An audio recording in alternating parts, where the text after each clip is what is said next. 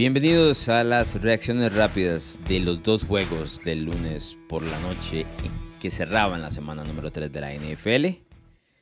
Mi nombre es Alonso Solano, donde quiera que se encuentren, gracias por hacernos parte de su día. Esto es NFL Latino, deje las 5 estrellas si les gusta o les ha gustado el contenido hasta ahora en el inicio de la temporada. Así seguimos creciendo y recuerden en narrativax.com están los pensamientos de la semana número 3. Mucha gente eh, los ha compartido. Muchas gracias a la gente que los ha compartido y que ha dejado los diferentes comentarios. Hablando de estos dos juegos, victoria de Cincinnati, la primera de la temporada, 19 a 16. Nada sencillo para ellos. Pero bueno, como dicen los entrenadores en jefe, específicamente me refiero a Mike Tomlin, que eso es lo que le ha sucedido en los últimos años una victoria es una victoria, independientemente de qué tan fea sea. También victoria de los Eagles, 25 a 11 sobre Tampa Bay. No sé cómo se sienten ustedes sobre el tema de todos juegos de lunes por la noche. Tiene, tiene su atractivo hasta que necesitas poner atención a ambos y a partir de eso tienes que vivir tu atención, ¿no? Y se complica, la verdad. Por un momento ya en la segunda mitad deja un poco de lado el Philadelphia Tampa, que inició bastante interesante, pero luego me dediqué a ver un poco más a Cincinnati, ¿no? que había muchísimas dudas sobre ellos y existen todavía muchas dudas sobre ellos. Iniciamos con ese partido, ¿no? porque el triunfo de Cincinnati, a ver, vamos, voy a iniciar del lado positivo para no ser tan, tan negativo y pensar que solo le vamos a tirar a los equipos. Esto es lo que llaman, es la definición de una victoria complementaria dentro de todas las unidades del equipo. Por muchos años utilizamos ese término o lo utilizó Bill Belichick en las victorias del equipo de New England. No, fútbol complementario. Ganar en las tres fases. Y eso fue lo que hizo el equipo de Cincinnati, ¿no? La defensiva claramente fue la estrella de este, de este encuentro.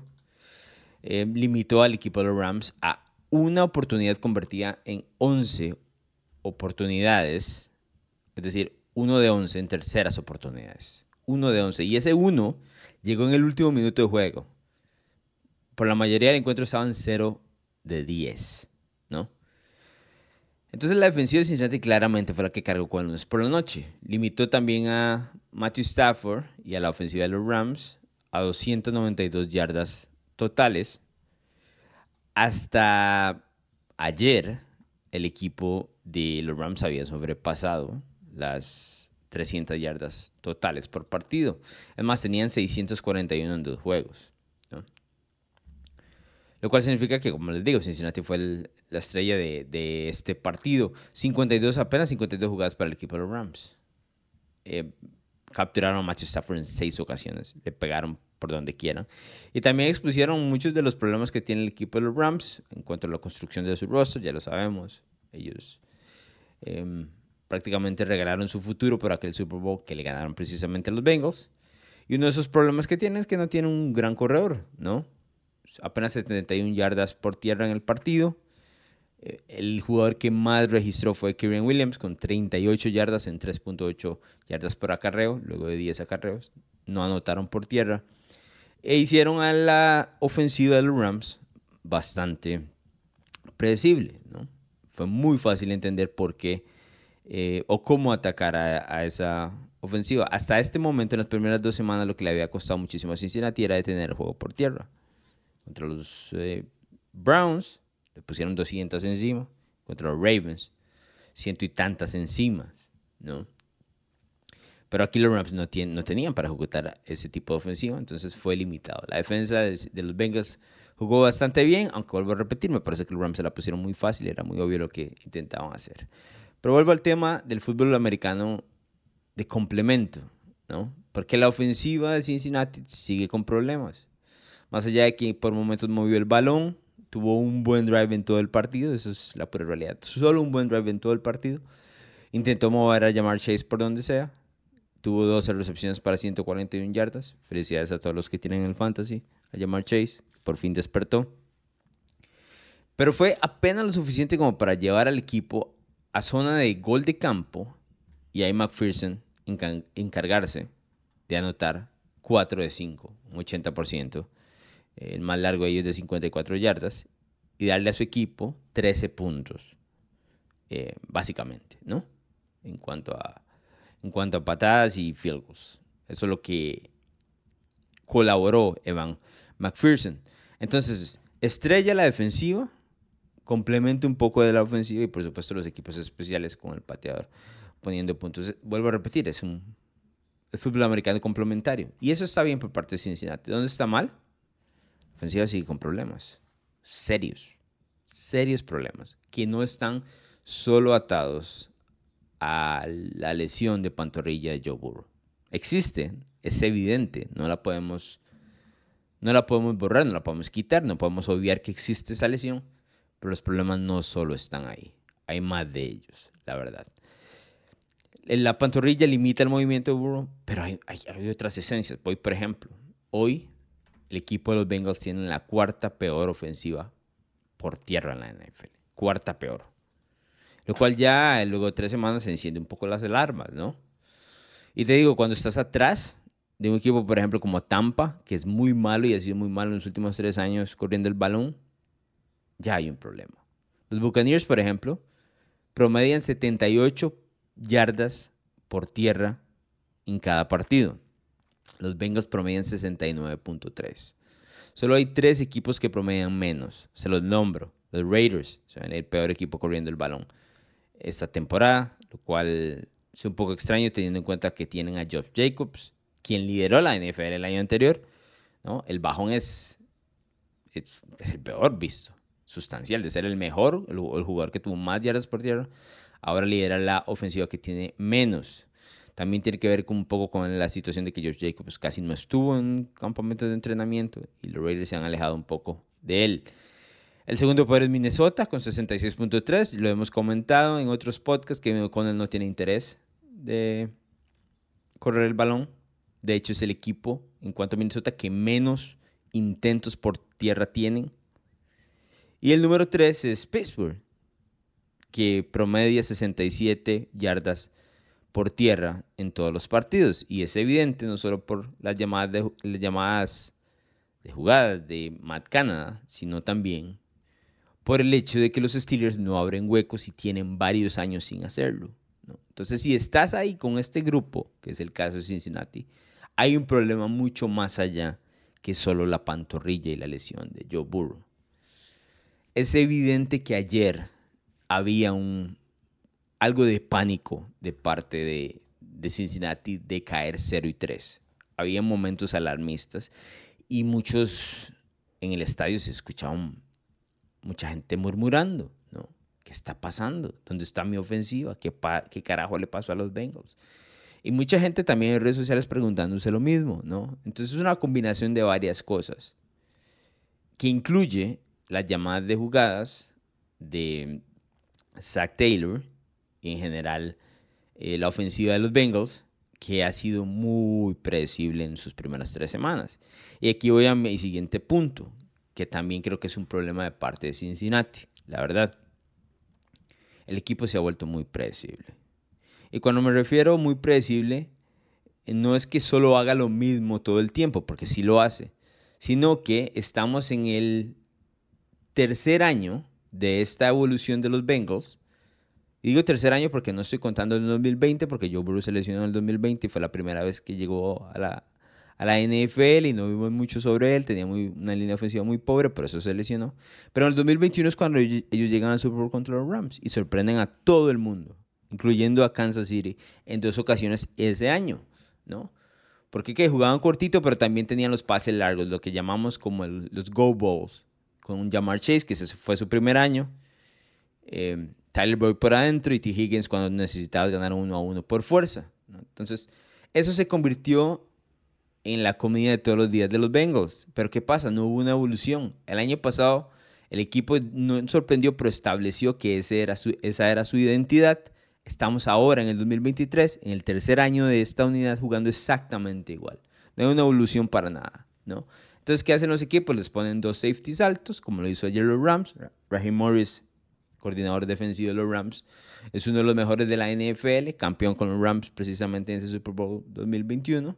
Le jugó alto, obligó a Joe Burrow a ser paciente, el equipo de los Bengals, como ya lo mencionamos, no sabe correr el balón. Entonces, ¿qué es lo que pasa? Se vuelve predecible Cincinnati, en general. Y no tiene plan B, eso es lo que me llama la atención. A pesar de que movió a llamar Chase por todo lado, cada vez que movía a llamar Chase, las jugadas salían exactamente iguales. Todas, ¿no?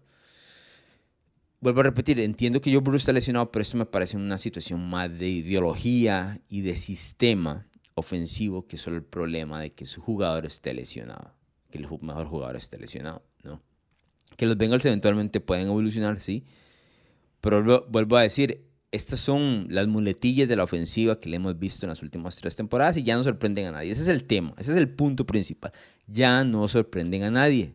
Ya los equipos tienen evidencia una y otra vez de cuáles son sus jugadas, de qué es lo que pueden hacer y cómo van a intentar ganar este partido. Que, que esto es un respiro en cuanto a victoria, estamos de acuerdo, pero ¿cuál es el plan a futuro?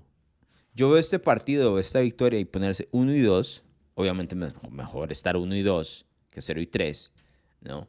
Es mejor ganar y tratar de corregir ganando.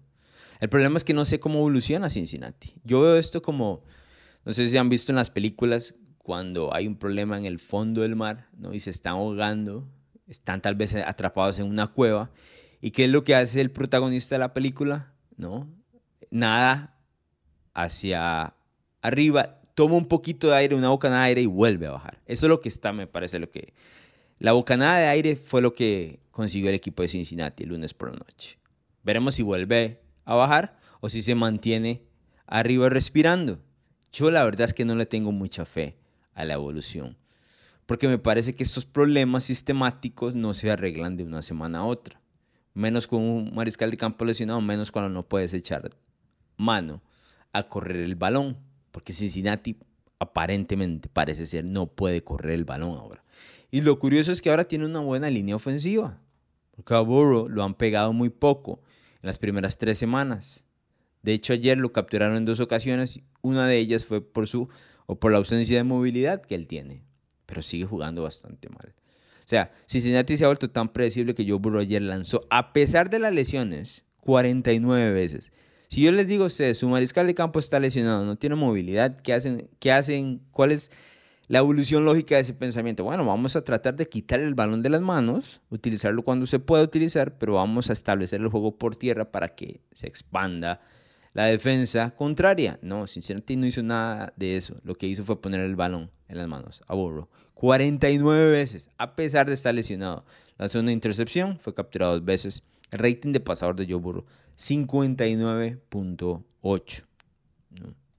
Vuelvo a decir, el problema de Cincinnati es sistemático, no es solo la lesión de Joe Burrow. Y la verdad es que no veo cómo vayan a arreglarlo, porque no parecen entender que el resto de los equipos ya se dieron cuenta cómo hay que jugarles. Como que, vuelvo a decir, el, video está ahí. Hay, evidencia de cómo hay que jugarles, a pesar del talento.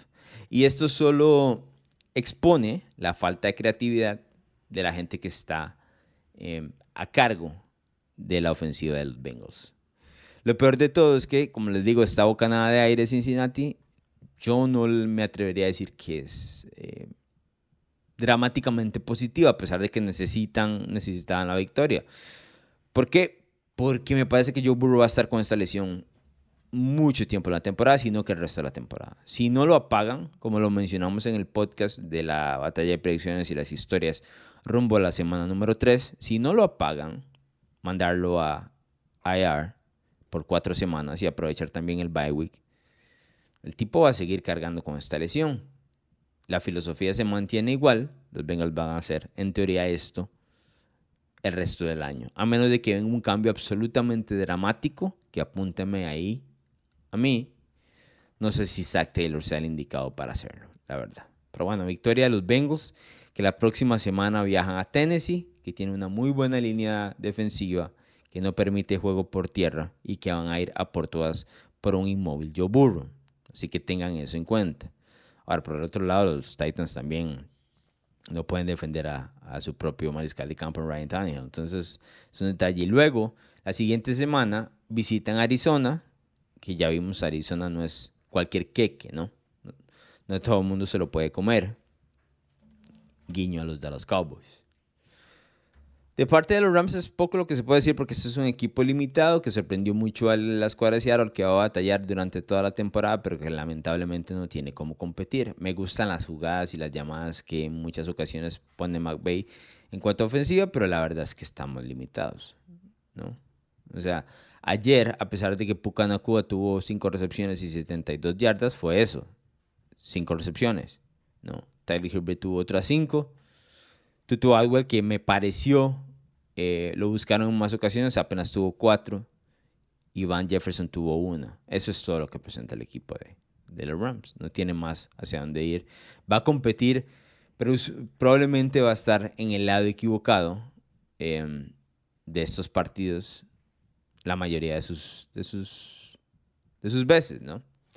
Ojalá puedan proteger más a Matthew Stafford y no volverse tan predecible como lo hicieron ante el equipo de Cincinnati. Por cierto, la derrota del equipo de los Rams los convirtió en el único equipo de la NFC Oeste que perdió este fin de semana. Pero bueno, eso es lo que les tenía, para este partido. El otro encuentro entre Filadelfia y Tampa, 25 a 11, fue un scorigami. Para muchos dirán, Alonso, ¿qué carajo es un scorigami? Un scorigami es un marcador que no se da en la historia de la NFL nunca, o la combinación de los números.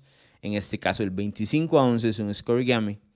Nunca se había dado en la NFL un marcador exacto así, como por ejemplo el 70 a 20 de Miami y Denver es un scorigami. Por obvias razones tampoco se había dado ese tipo de resultados. De Filadelfia, me parece que este marcador establece un poco más la identidad del equipo, a diferencia de lo mostrado hace una semana contra Minnesota, donde dejaron mucho que desear a nivel defensivo. Filadelfia no ha puesto partido completo todavía en lo que va de la temporada, pero tienen tantísimo talento que les alcanza contra equipos pobres. Eh, para ganar tranquilamente. Eh, Jalen Hurts lanzó dos intercepciones y eso en ningún momento se vio como, como que iba a significar algo en contra de los Eagles. Así se los pongo. Completó 23 de 37 pases, 277 yardas, un touchdown, dos intercepciones. Ese touchdown, por cierto, que fue con Zacchaeus, si no me equivoco, de 34 yardas. El pase perfecto.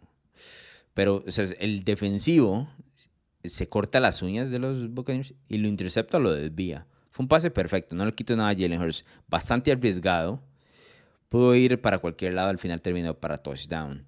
Em, la ofensiva terrestre de los Eagles, 201 yardas. Otro, otro juego de 200 yardas para los Eagles. Entre ellos, Cleveland y Baltimore van a ser probablemente los equipos que lideren esas estadísticas. Eh, en este momento promedian 185.7 yardas terrestres por encuentro el equipo de los Eagles, la segunda mejor marca en toda la NFL y tienen victorias entre los Patriots, Vikings Buccaneers. Vuelvo a decir, no han puesto en ningún momento un partido completo, pero les alcanza, tantísimo talento tienen que les alcanza para vencer a equipos pobres como en este caso, la escuadra de Tampa Bay, que lo mencionábamos en el podcast de historias y batalla de predicciones rumbo a la semana 3 era el candidato favorito para ser considerado el impostor, ¿no? Ayer fue tanto el dominio de Filadelfia que tuvo 472 yardas por las 174 de Tampa. Dominio absoluto, a pesar de que el equipo de Filadelfia tuvo 10 eh, series ofensivas y Tampa 9. Em, dominio absoluto por donde se quiera ver. Tampa es un equipo que en los últimos tres años, como les mencionaba al inicio, no ha corrido bien el balón, no sabe correr bien el balón. No es un tema de running backs, es un tema de filosofía y línea ofensiva. Ayer apenas 41 yardas por tierra. El equipo de los Eagles tuvo el balón 38 minutos 55 segundos. Tampa 21 minutos y 5 segundos. O sea, el dominio es absoluto. Y la única razón por la cual esto no fue todavía más paliza es porque Jalen, Hurts regaló esas dos intercepciones. De otra manera, los Eagles hubiesen puesto 30 encima y Tampa se hubiese quedado ahí, ¿no? Porque esto es lamentablemente para los Buccaneers, lo que, lo que les toca vivir. Podrán luchar y tal vez robarse un par de encuentros, uno que otro encuentro entre equipos de su mismo nivel o más pobres, pero contra escuadras de mucho más talento que están en otro nivel, y aquí Philadelphia no solo está en otro nivel, sino en dos más arriba, no tienen manera de competir. Esa es la realidad. Mayfield completó 15 de 25 eh, pases, 146 yardas, fue capturado en dos ocasiones, un rating de pasador de 73.1. Em, Mike Evans tuvo una gran recepción, un touchdown, pero estamos hablando de un equipo que la verdad es que no puede mover el balón cuando tiene una buena defensiva. Ahí, esa es la realidad. Eso es todo. No hay mucho que decir. Tampa era uno de los impostores de los equipos que estaban 2 y 0. Um, que de hecho, no recuerdo a quiénes mencionamos, pero mencionamos a New Orleans, perdió. Mencionamos a Tampa, perdió. Mencionamos a Atlanta, perdió. Mencionamos a Washington, perdió. Los cuatro perdieron. ¿Qué tal si los cuatro son impostores? Todas las eh, semanas se da para cambiar de opinión. Yo eh, mantengo que hay algo positivo en Atlanta. New Orleans, por supuesto, tiene una muy buena defensiva, a pesar de que recibió 18 puntos de Jordan Love en el último cuarto. Y me parece que Washington va por buen camino. sin ser nada, sí, absolutamente sobresaliente, ni mucho menos, ¿no? Filadelfia, para ver si lo tenía por aquí, creo que lo perdí. La próxima semana, bueno, están 3 y 0, ¿verdad? Son uno de los tres equipos que están 3 y 0 en esta temporada, junto con Miami, con el equipo de San Francisco y ellos. Dallas hubiese estado ahí, pero escupió el partido contra Arizona. Philadelphia la próxima semana recibe a los Commanders, a Washington y a Sam Howell. Veremos cómo le va a Sam Howell de la ofensiva de Eric Bieniemy en este caso. Um, y luego dos salidas contra los Rams y contra los Jets. Estamos hablando de que teóricamente son tres victorias más para el equipo de Filadelfia, hasta que se llegue a enfrentar el próximo 22 de octubre a los Miami Dolphins ya en un encuentro mucho más pesado. ¿no? Ojalá, vuelvo, a repetir como lo he dicho anteriormente, ojalá nadie se lesione. En el caso de Tampa, vuelvo, vuelvo a decir, creo que le puede alcanzar para competir con equipos de su misma realidad. La próxima semana visita a New Orleans. Ahora, hay dudas si Derek Carr va a estar en ese partido. Y todo cambia con James Winston bajo centro, la realidad. Luego les tocará Detroit en casa y Atlanta en casa. Luego ir a Buffalo. Si me apuran, ahí hay cuatro derrotas, la verdad. Podrían haber cuatro derrotas. El equipo de Tampa, que va más acorde a lo que yo estaría esperando del equipo de los Buccaneers. Eh, no, no dejaron muchísimos datos la verdad, este, estos dos encuentros, el fútbol americano no fue sobresaliente, por lo menos a nivel ofensivo, eh, no, no fue así. Um, tenía a ver si tenía otro dato por acá.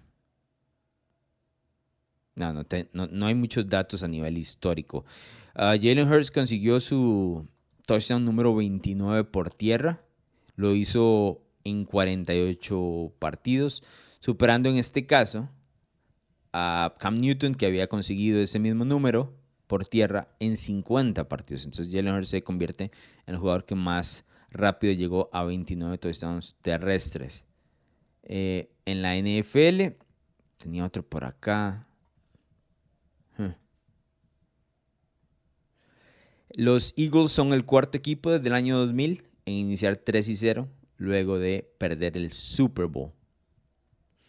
Pasa que ninguno de esos equipos, y les hablo de, voy a dar los datos, los Seahawks del 2006, los Falcons del 2017 y los Rams del 2019, ninguno pasó de la ronda divisional. Es mero dato, pero para que lo tengan ahí. Joe Burrow está promediando ahora 4.7 yardas por pase. Eso es el tercer la tercera menor cantidad de todos los mariscales de campo en las últimas 20 temporadas en la NFL. En las últimas 20 temporadas. Les doy números, solo para que me entiendan. Quien está por debajo de él, eh, bueno, por encima en este caso, Kerry Collins, en el 2011 promedió 4.9 yardas. Kerry Collins era el rey de los pases cortos, así que eso no me sorprende. Luego está Joe Burrow con 4.7. JP Losman, no sé cuántos recordarán a este jugador de Buffalo, era mariscal de campo por allá de los años 2000. De hecho, este dato es del 2005, cuando Buffalo tenía uno de los em, uniformes más feos de la NFL. 4.5 JP Losman y Derek Anderson de Cleveland 4.4. Tampoco sé cuántos recordarán a Derek Anderson. Tuvo un buen año en el 2007, 2008, no tanto. Ahí anda Joe Burrow para que entiendan lo mal que se ha visto esta ofensiva. Bueno, eso es lo que nos dejó los dos juegos del lunes por la noche. La verdad es que no hay eh, muchísima información sobre estos partidos, es decir, no, no significan tantísima cosa más que la evidencia de que Cincinnati está en problemas a nivel ofensivo, la verdad, está en grandes problemas. En el caso de Filadelfia, si lo comparamos con el año anterior, el equipo claramente ha tomado medio pasito para atrás, cuidado de un paso completo, pero sigue ganando y eso es marca de un muy buen equipo. Creo que al final van a estar en conversación junto con San Francisco y con Dallas en la NFC, son esos tres equipos. La verdad es que no, no veo otro. Tal vez por ahí Detroit, si me apuran, pero un poquito, un escalón más abajo. Em, pero sí, ¿no? Y, en el caso de los Buccaneers y los Rams, que han sido campeones en las últimas temporadas, esta es la evidencia de que están en una reconstrucción y pagando eh, la factura de las deudas que tomaron para conseguir esos Super Bowls, em, que claramente lograron el cometido, ¿no? Pero bueno, la próxima semana 4 va a estar eh, interesante, que por cierto, ojalá nos podamos escuchar hoy mismo Hablo de martes 26 de septiembre a las 5 y 30 en vivo en nuestro canal de YouTube para hablar un poco sobre las historias de esa semana 4, un poco de la batalla de predicciones. Hay duelos muy interesantes como Lions Packers el jueves por la noche, por supuesto el que se roba la atención de todos, Miami contra Buffalo, ese partido es en Buffalo, duelo importantísimo Patriots Cowboys, entre algunos otros que van a estar muy interesantes en esta semana número 4. Recuerden hoy martes 26 de septiembre, 5 y 30 en nuestro canal de YouTube, o si no, por supuesto en Spotify. Y ahí mismo en YouTube va a quedar el video para que lo puedan escuchar. Historias y batalla de predicciones rumbo a la semana número 4. Nos escuchamos más tarde nos escuchamos en la próxima. ¿Te gustan los deportes, la cultura pop y opiniones diferentes? Narrativa X tiene todo lo que buscas, columnas, pensamientos, estadísticas, historias y documentales de todos tus deportes favoritos y de cultura pop. Todo contado a través de la pluma de diversos autores, con puntos de vista únicos y de cualquier parte del mundo. No busques más, Narrativa X es tu casa. Síguenos en Twitter como arroba narrativa-x y visítanos en narrativax.com. Te esperamos.